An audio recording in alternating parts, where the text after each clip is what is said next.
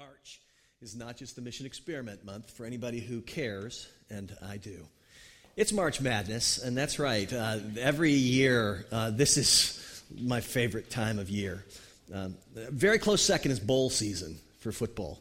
Uh, and I realize that not everybody in our church is an, you know, an ignorant jock like me. So for those of you who are artistic, forgive my once again foray into all things athletic. Uh, I am fond of quoting the late Jim Valvano. Now, if you don't know who Jim Valvano is, he was the coach of the NC State Wolfpack, who in 1983 miraculously led this team of overachievers to the national championship where they beat the, the heavily favored Houston Cougars. And you can you know, learn all about it by just going and watching an ESPN 30 for 30 special on Jim Valvano. It's really quite an inspirational guy. But I remember very specifically something he said back in 1983 when they won the championship. And, and I quote He said, We've got to control the game and put ourselves in position to win the game. Going down the stretch, we want to have a chance to win the game. His strategy for his underachieving, smaller team was we just got to keep it close because then in the last two minutes, anything's possible. And that's true. You can keep a team that is not favored close to a team that is favored.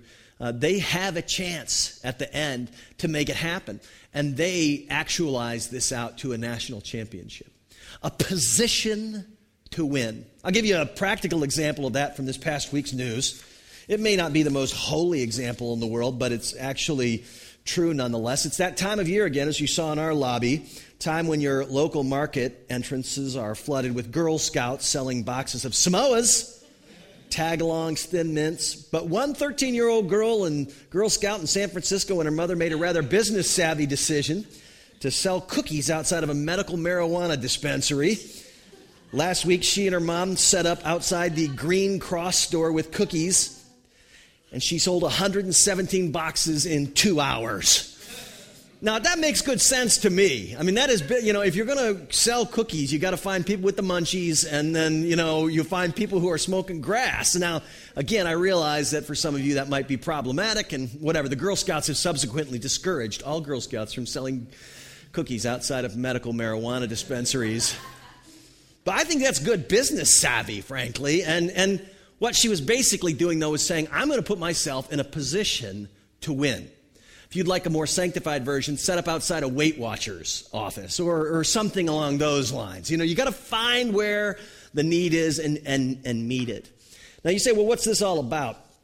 I have not just the theory, I have an, from personal experience knowledge that what keeps many of us from being part of the process of seeing our friends or family members or anybody else for that matter come to know Christ through us, that the reason that happens is because we're not really in a position to do anything about it. I was in Australia a week and a half ago, and I after the, the service, I, I went to the reception, and I'm all by myself, and I noticed uh, a person who was sitting all by themselves and, and I walked up to them and I said, You mind if I sit with you? And they said, Sure. And, and this person happened to have a role in the wedding. And so I introduced myself and I talked to them. And, and over the course of that time, I was amazed because they, and I'll just say she, began to ask questions about God. And the kind of questions she was asking were so relevant to where I was. She was asking the kind of questions as a performer that I had been wrestling through for years. You know, what does it mean to actually find your identity in something other than what you do? How, how can you get past the fact that you live a life where you're worried about what other people think? And then she also was dealing with some emotional, psychological issues, some chemical imbalance issues, which have been a part of my family's history. And so I sympathetically began to just kind of explain to her that, yeah, no, God's really interested and He's got a sympathetic heart. And I could tell that her spirit was opening and then she started quoting Jesus without even realizing she was quoting Jesus. She was saying things like, you know, I realize that I, you know, I mean, I could gain the whole world but lose my soul. And I said, You do realize that that's in the Bible? And she goes, Really? And then she would go on and she, you know, and she would say things like, I, mean, I'd like to love other people, but how can I really love anybody unless I really love myself? And how can I love myself unless I know God loves me? And if I don't know God loves me, I'm just not sure I can live. And I said, you know, that's biblical too. I couldn't believe it. It was like a it was like a perfect setup. It was like playing volleyball and having somebody set the ball, and all you had to do from an evangelistic standpoint was pooh, you know, and spike that baby home. It's kind of like your dream moment. You know, if you really want to be used by Jesus, you say, "How did this happen?" And for me, I, I was fortunate enough to be in a position to do something about it. I mean, obviously, I'm a minister at times, especially in this country, that doesn't work to my advantage. In other countries, apparently it, it does, especially if you're an American.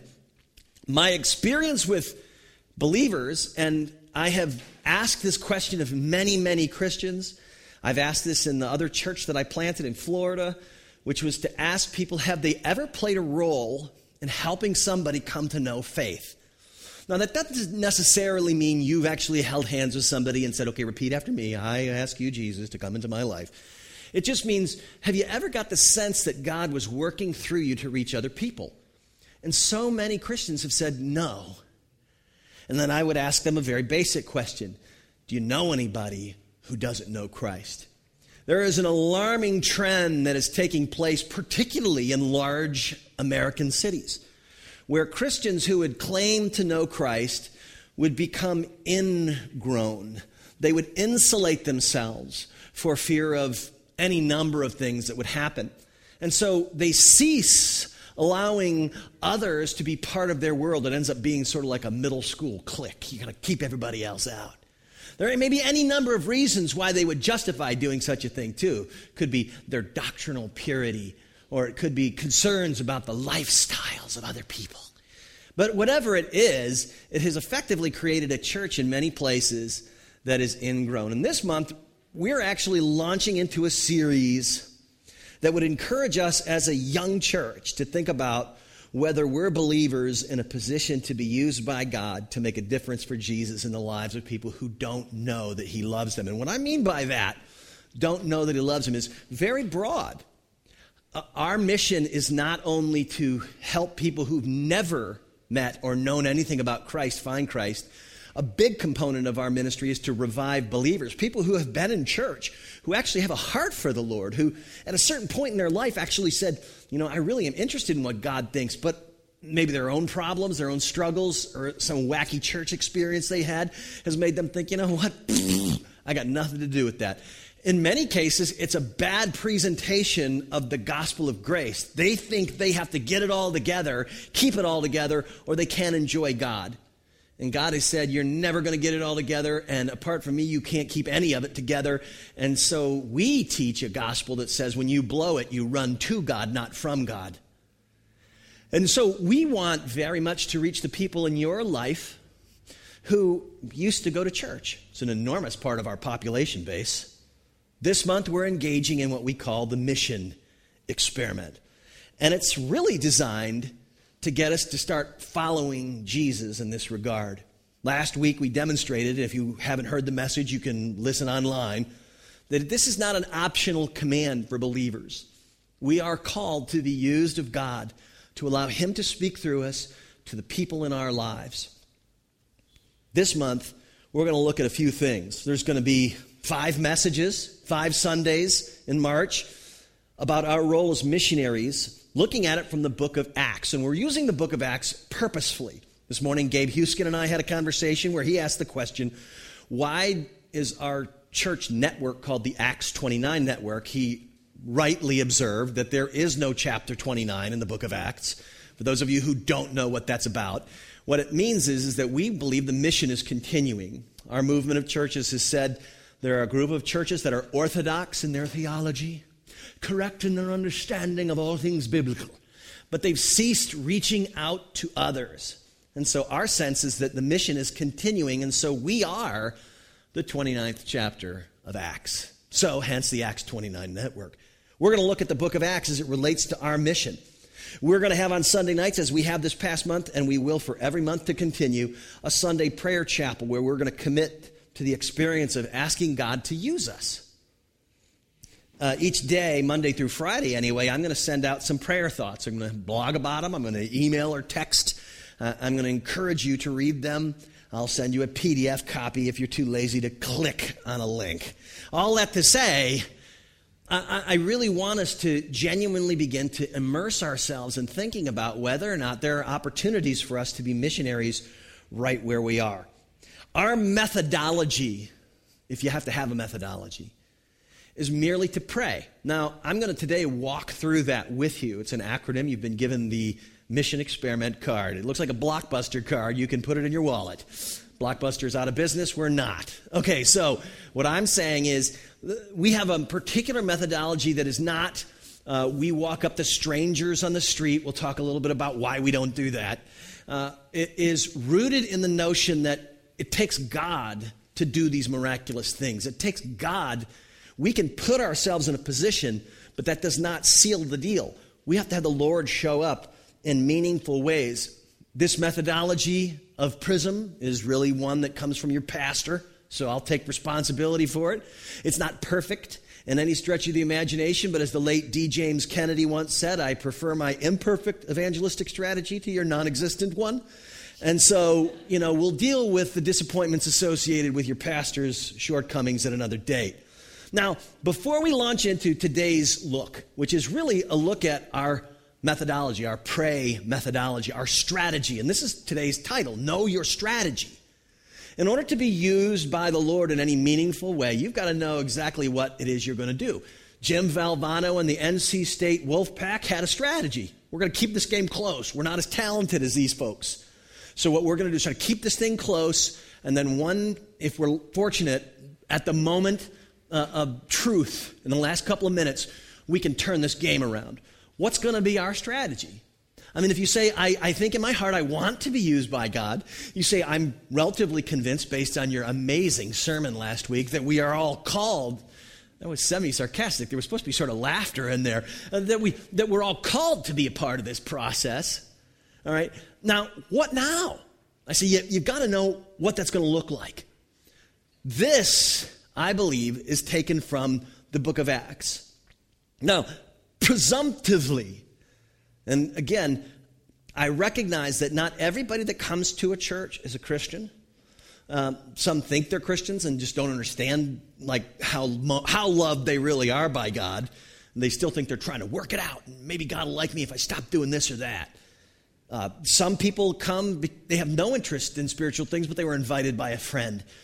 And for this month, I'm going to have to recognize that, that there may be people either listening online or be here in person that would say, I don't have any idea what this person's talking about. And I'm going to risk that for the benefit of saying to all of us that we've got to know what it is that God wants to do in and through us if our church is going to be effective in uh, you know, achieving its stated mission. And phase one of that stated, or phase two of that stated mission is reaching our friends. The presumption before we study is that a person who would even be interested in this sermon would know the love of God, would know Jesus, and would actually be enjoying Jesus. So, assuming that you know Jesus, assuming that you uh, are enjoying Jesus, assuming that you're, you're not feeling like this is a part, as we talked about last week, a part of how you're going to be saved, bang on doors and interrupt people's lives and irritate people who you don't know. Uh, this is not about us becoming okay with God. We've been made okay with Jesus. This is about presuming we have in a relationship with God. What does methodologically, what does it look like practically? How do you go from point A to point B in terms of being used by Jesus. And so we're going to look at Philip's life, Philip, from the New Testament book of Acts. The first thing I'll share with you this morning is this. You can take notes or you can trust me, they'll be behind me. Philip was positioned to serve Jesus. And this is phase one. If you look on the back of your card that you received, this is the first part of our acronym, our methodological acronym, which is P, pray.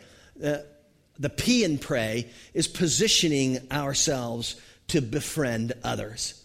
Verse 26 of Acts chapter 8 the angel of the Lord said to Philip, Go south to the road, the desert road that goes down from Jerusalem to Gaza. So he started out, and on his way, he met an Ethiopian eunuch, an important official in charge of all the treasury of Kandake. Now, Philip was actually in a place where he could be used by God. He was positioned where he was supposed to be. For many of us, you may say, well, what does that mean for me? You are already positioned. You are already placed someplace, you work someplace, you live someplace. So it's not like you've got to go looking for some place. It's a matter of actually opening your eyes to seeing what your circumstances are. Philip allowed his life circumstances to guide his strategic position. Let me tell you a little bit about Philip. He was appointed a deacon. You can read about this earlier in Acts chapter 6. He was uh, one of the seven they referred to him as. And that's uh, what and later in the book of Acts, Acts chapter 21, the, the apostle Luke refers to Philip as the evangelist, one of the seven. He was one of the seven deacons. His gifting, according to the apostles of the church, was to lead in the organization of service to the poor. And yet, like another of the seven, Stephen, he recognized that he had a love and a desire to tell others about Jesus. Stephen was the first martyr. He was a deacon, but he was telling people about Jesus and then they threw rocks at him till he died. All right, so Philip, same thing. His, his designation, his gifting might be, you know, I'm doing this for the church, and this has more of a diaconate sort of service to the poor, helping the others. But he still had a compulsion, something in him that said, I not only have a responsibility, I have a desire to share this with other people. And in the earlier part of Acts chapter 8, it seems that Philip, along with others from the church in Jerusalem, were under severe persecution, and then they would get busted out. They would end up going all kinds of different places. And according to verses 4 through 6 of Acts chapter 8, those who had been scattered preached the word wherever they went. Philip went down to a city in Samaria and proclaimed the Messiah there. When the crowds heard Philip and saw the signs he performed, they all paid close attention to what he said. So Philip was just in a regular habit of saying, This is where I am, and this is the position I find myself in, and I am going to at least be alert to the opportunities that are right in front of me. For us, we have to ask ourselves how and where we would be able to make the gospel known to people who don't know Jesus. In the first century, it was pretty standard practice for people to just go into the middle of a city square and start yelling. And it was kind of like their entertainment. I mean, they didn't have TV or internet. You know, they didn't have movies, movies or so. You know, for real entertainment, you go to the city square and see what the crazies are saying. In our day, you go to the city square and start doing that, people just think you're on something. You know, if I go to the mall and start going, ah, you know, people are going to be like, there's a crazy person in the mall, call security. And, and, and like you say, you know, how effective are the crazies that follow the parade on, on January 1st in Pasadena? You know, you got this beautiful parade, and then at the end of the parade, you've got these people who are seriously imbalanced, and they come along and they just start yelling at people, and they hold signs, You're going to hell! And, and they, they may be right at some level, but they're crazy. I mean, and people in the culture actually think they're crazy, and accurately so. I mean, you say, you know, how effective is that? Well, it's not very effective. You and I would both reasonably know that the people in our lives are going to come to know Jesus the way we came to know Jesus. In each and every church I have ever been a pastor of, we've done a survey. And we did one not long ago by hands here.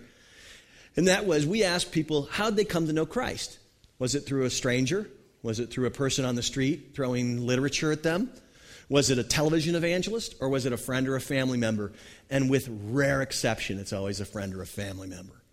In our culture, our positioning ourselves has to be to befriend others. But often, when Christians are asked about the time they have or whether or not they're willing to make friends with people, the answer is they don't have time for that.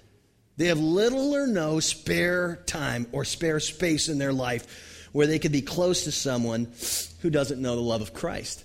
And so you and I have to take a serious look at do are we open to the idea of going to lunch with people from our workplace and beginning to build friendships in the holes in our schedule that we have?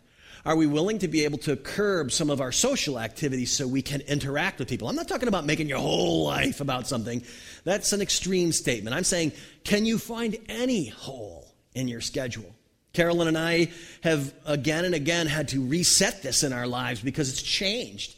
For us, our, in, our entree into the lives of positioning ourselves to be there for people was our kids. And now that our kids are 18 and 19 and in college as of this summer, both of them, you know, we don't have the networks of their kid, their friends' parents, which is historically the way we have most of the time connected with people who didn't know the Lord. It is how we have been fortunate enough to be part of helping some people come to know Christ. It was just through the activities of our kids. So now that we're into this semi empty nest syndrome, we're both having to say, how, how, what does this look like for us? So we're, we're not at an arrival point, we're back at the beginning, like some of you. We're saying, what does this mean? And are we willing to let our neighbors into our lives? Are we willing to um, make holes in our schedule for people who aren't part of our church family. You know, I recently went on a cruise, as many of you know. I can't tell you all the details here, but I'll just say this much. There is a downside to going on a cruise, and that is that every lonely and outgoing person on the planet seems to be on a boat and wants to talk to you, and all you want to be is left alone. I mean, I hate going to dinner on a cruise because you have to talk to strangers and make small talk about nothing. And, and you'd think that a guy like me would enjoy that. No, sir. When I get someplace where I get free food, I don't have any time to talk. I am busy shoveling it in, you know what I mean? And I certainly don't want to hear about your family. Blah, blah, blah. You know what I mean? So, uh, when you go on vacation, I know it sounds cruel and mean and I'm horrible, get over it. But at the same time, that when you go on vacation, you're like, I want to rest here. I don't want to hear about your. I just want to be left alone. Now, while you might be able to find an excuse for that on a vacation, a, parent, a parenthesis in life where you go, okay, I'm on vacation. As a pastor, I really don't want to do ministry. And there's arguments against that as well. I would say there's no question that for all of us in life, there's no room for saying, I don't have time for people. There, there's no biblical justification. If you're going to say, I'm a mature Christian, there's no biblical justification for saying, My life is my own. I do not have time for anybody. Unless you fit into my little world, I'm not going to make any effort to reach out to you. That would contradict the teachings of Jesus on unbelievably number, uh, a high number of levels. And so we have to look at that. Philip was positioned to serve Jesus. Second thing is this Philip was regularly talking with Jesus. Look at verses 27 and 28. This man had gone to Jerusalem to worship, and on his way home, he was sitting in his chariot reading the book of Isaiah the prophet. Look at verse 29. The Spirit told Philip, Go to that chariot and stay near it. Now, we read this, and oftentimes people will read verse 29 and think, you know, Philip was going about his business. He was playing Nintendo or he was he was watching a movie, and then in, in the interruption, you know, the Spirit went, Hey, stop what you're doing and go see this guy. Philip was regularly just conversing with and sensitive to the presence of the Holy Spirit in his life. He was asking him regularly, you know, what about this and how are we going to do this? The entrance of the Spirit into his life was a byproduct of his regular prayer life. This is the testimony of the book of Acts and, and the lifestyle that was lived by Christians was that they walked with and talked with the presence of the Holy Spirit in their lives. Now, we see from these believers that they were close to God in prayer. And that's how they heard the Spirit's voice telling them what to do. There's a really strong reason why they were bathed in prayer, and that is because all that we would do for God, let alone all that God would do in us, is a work of His Holy Spirit. There's nothing you have in your arsenal. There's nothing I have in my personal ability that enables me to get to point B in my life, whatever that is. This is a work of the presence of God. This is a work of the Holy Spirit in our lives. And if we're not regularly talking with Him, looking to Him, asking Him, if we're not regularly recognizing and depending upon Him to work in us, I'm afraid it's not going to happen. Jesus said as much in John 15 I am the vine, you are the branches. If you remain in me and I in you, you will bear much fruit. Apart from me, you can do nothing. If you do not remain in me, you are like a branch that is thrown away and withers. Such branches are picked up, thrown into the fire, and burned. If you remain in me and my words remain in you, ask whatever you wish and it will be, it will be done for you. This is to my Father's glory that you bear much fruit, showing yourselves to be my disciples. The R in our pray methodology is requesting God's help in opening doors. Our goal is to be a church that prays, not because we're obligated to, but because we desire to be part of God's mission in the world. And He will need to open those doors for it, for us, so we don't feel like we have to kick in doors for Him. We're saying open doors so that we don't have to obnoxiously be that person at work like Angela from the office or somebody that you just find yourself saying, what an irritating Christian they are. We, we want Jesus to move. We want Jesus to speak to us and say, hey, that person over there, go talk to them. We want, we want to find ourselves continuously guided as we talk with the Lord. This encounter that I spoke of earlier where I ran into somebody who had a bunch of questions that just seemingly I was able to answer because they were similar life experiences. This is not a one time thing. This has happened over and over again in my life and long before I went into vocational ministry or seminary. And it was because a transition moment happened for me in college where I started praying, God, will you use me in some way? Now, I have a challenging time believing God for certain prayers. Like, you know, there are things in your life where you'll ask God for it and you want it so bad, but you think, I just don't know if I can trust God for this. And you ask, and then you ask your friends, and you ask your Bible study, and, and it's just hard. There is one prayer I can assure you that I don't have any trouble believing, but yet I don't pray it very often. And maybe you know what I'm talking about. It's the prayer, God, use me to tell somebody about you. I just think I'm sure he'll answer that prayer. He's done it again and again. The problem tends to be I'm not the person, I don't be, I, I'm not regularly saying, Lord, today, use me to tell somebody about your love. The problem isn't that God's not ready to use me, it's that I rarely, if ever, focus enough to say, You, please use me part two of our strategy is to request God's help in opening doors. And the Apostle Paul wrote about this in Colossians 4, chapter 4, verses 2 through 6.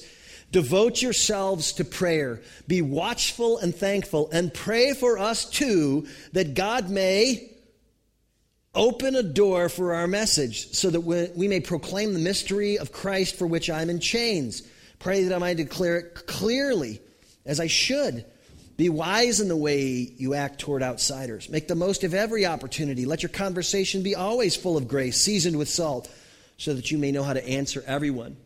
Even the great apostle Paul said, My prayer, I need you to pray for me that God would open doors, because even with all of his intellect, even with all of his experience with Jesus, he can't make anybody believe. You can't make anybody believe. You can't make anybody interested in believing. You can't make yourself believe. This is a gift. This is God's pursuit of us and God's pursuit of others. And all we're simply asking is, God, can we get into the flow of this with you? Because we'd like to be. Church's growth depends on it.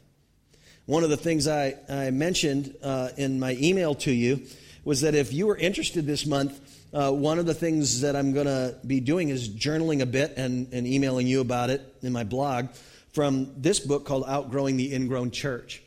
And uh, we have copies in the back, and uh, they're free. Actually, the church paid for them, but they're free for you. So if you want one, this month I would encourage you to read along with me. Now, I'll say this this is a book for people who consider themselves Christians. It's written to pastors, but it's also written to people who think, you know, I'm a mature leader, or I'm a leader, or I feel like I'm a mature Christian. This is a book that will challenge you. And so I warn you ahead of time. There's some great things in it. But there's some things that we actually need to spend time focusing on. And this month, I intend to do that. One of the things is asking do we really recognize our desperate dependence for God to open every door for us? So Philip positioned himself. He was regularly talking with Jesus. And the third thing, Philip was available to serve his friend. In verse 30, it says, Philip ran up to the chariot and heard the man reading Isaiah the prophet.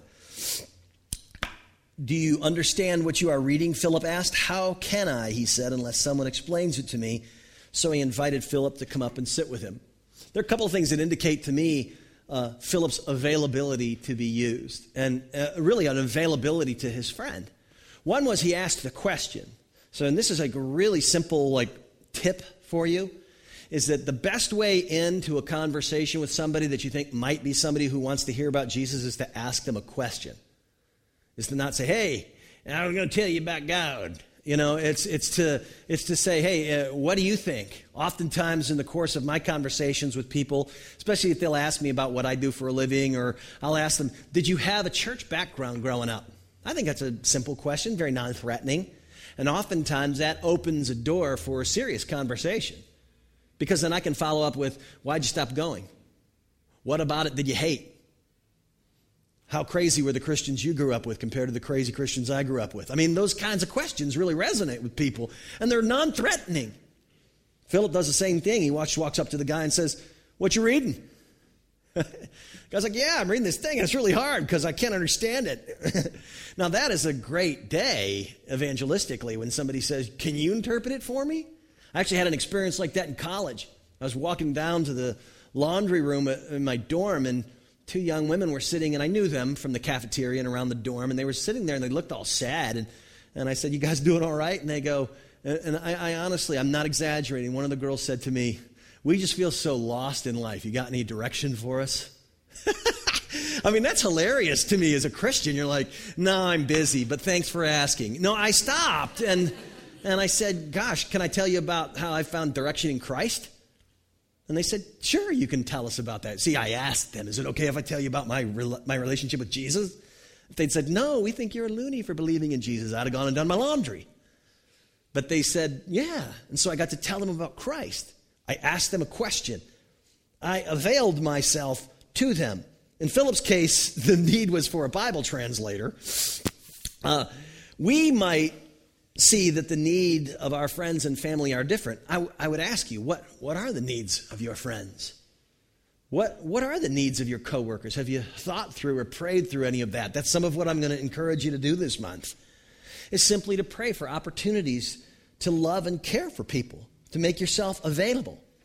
Additional, additionally, in terms of Philip's energy for this process of availing himself, which is the third of our acronym, we, we position ourselves, we request for God's help, we avail ourselves to others, we make ourselves available. In Philip's case, uh, he ran, so he was ready. He ran to give help and, and give aid. And I would ask, are we available? Are we ready to come to somebody's aid when they call? Uh, are, we, are we sensitive to the opportunities because you know, they come along? Just are we so preoccupied with our own life and things that we really have kind of taken ourselves out of the opportunities that are laid out in front of us? I'm not talking about doing crazy stuff. I'm not talking about walking up to strangers. I'm saying just keeping our eyes open for the opportunities that are right in front of us every day. In Philip's case, he met a need there. In, our case, are we willing to consider, for instance, even here at church, that we would show up early enough to welcome people who are new? Are we willing to rearrange our schedule to make that a priority? Are we willing to, when we come to church, say, you know, I'm in need, but I only see if there's somebody here that needs my attention? Instead of walking up to them and saying, I have needs, meet my needs, is it possible that they need an encouraging word from me? I mean, even if we just start right here at, at Casa de Prism. Or have we become so ingrown that we think of our own needs and neglect to care for others? Are we willing to think creatively about how we can serve those in our lives who need to know the Lord? You know, being selfless and reflecting the gracious and willing spirit of Jesus is one of the ways we can stand out like a sore thumb in our workplace. When I was in college, I, I was an RA at a dorm, and I put a verse on my fridge. And the verse was uh, Philippians chapter 2, verses 14 through 16, which says, Do everything without grumbling or arguing, so that you may become blameless and pure, children of God without fault in a warped and crooked generation. Then you will shine among them like stars in the sky as you hold firmly to the word of life. And I did this because of something, an error I made, a, a, a, an experience I had where I completely blew it. And that was I, I was working in the cafeteria my sophomore year at the dorm where I would eventually become a resident advisor. which is a paid staff position. You get free room and board there.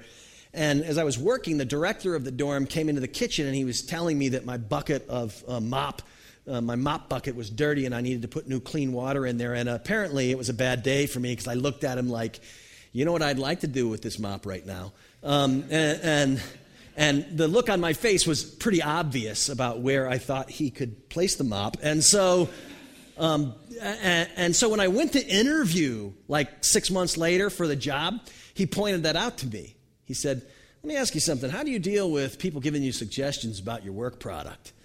And I went, Okay, I think. And then he reminded me of the situation, and I had to tell him, You know, I'm really sorry. You're right. I was in a bad way that day, and I didn't receive your direction very well, so I apologize. Well, I got the job, so apparently apologizing was a real key, and, and being willing to admit I was a screw up, that helped. Uh, but I also remembered the importance of being somebody who is different. And if you've ever worked at a restaurant, you know that people smile on the floor, but once they get through that golden door to the kitchen where all the employees are, it is a you know what fest. And I'm telling you, people just complain and then they get nasty in a hurry. If you want to stand out at a restaurant working, just be the one who doesn't go behind the iron curtain and complain. Just smile a lot, nod a lot, have a great attitude. Now, I'm not talking about positive confession, and I'm not, I'm not trying to get you to, you know, try to improve your world. I'm just saying if you're looking for people to say, what is it about you? You don't have to talk about Jesus. You just kind of sort of have to act like him a little bit, which is being kind to others and being gracious, and being willing. I figured this out by failing and then apologizing. Perhaps that's something you need to consider too. Philip was available to serve others. He was prepared, he was positioned, he was regularly talking to God, he was requesting to be used, he was available, he was in a hurry, he ran to help. Are we? The last thing Philip did was benefit from a divine appointment. In verse 34, the eunuch asked Philip, Tell me, who is the prophet talking about, himself or someone else? Then Philip began with that very passage of Scripture and told him the good news about Jesus. This is what, if you want to be used by God, if you want to be part of the mission experiment, which is not just for March, but we're going to dare, I'm going to dare some of you this month to really concentrate and pray about this in your life and take advantage of the opportunity to experience some of the great thrills of the Christian experience. The Christian life was meant to be this, this great adventure. And you have opportunities right in front of you. And this month, I, I, I want to challenge some of you to experiment with it. To say, is this something that can really happen to me? Is there an opportunity that could come my way if I would just do these things? Just say, okay, I'm going to see who I have in my life who doesn't know the love of God. I'm going to ask God, whether by coming on Sunday nights or every day getting these messages from Pastor Chuck, and I'm going to pray, God, open my eyes to the opportunities ahead of me. Use me, please.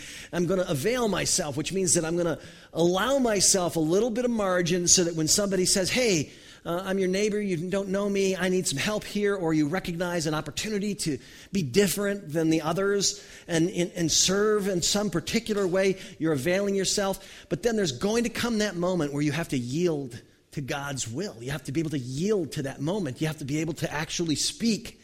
You have to be able to put yourself forward. You have to be able to step out and say, I'm going to do this. And, and what you are doing effectively is recognizing that there's a divine opportunity. It's an appointment. The former, the late former chaplain of the Senate, Dick Halverson, used to give a benediction where he said, You go nowhere by accident. He was a chaplain of the U.S. Senate. He would say, Wherever you go, God is sending you. Wherever you are, God has put you there. God has a purpose in you being there. Christ lives in you and has something he wants to do through you where you are. This was the admonition that you'd go nowhere by accident. In Matthew chapter 10, verses 18 through 20, Jesus even tells us you don't have to be afraid of what you'll say. You'll just speak words from your heart. Just be you. You yield to God's plan to speak for Him. And you may say, I don't know what I would say. I don't even know where to start. Well, the good news is there's some direction in Scripture for us in that regard. And it's not as difficult as you think. It's merely a matter of you sharing your story. You don't know what your story is? Well, that's what we're going to talk about next week. Let's pray together. Father, today we begin a journey, and I would pray that it would be a significant journey for some friends here. That they would see you move in their lives in ways that you haven't in a while or haven't ever. Lord, uh, we can only make ourselves available to you because.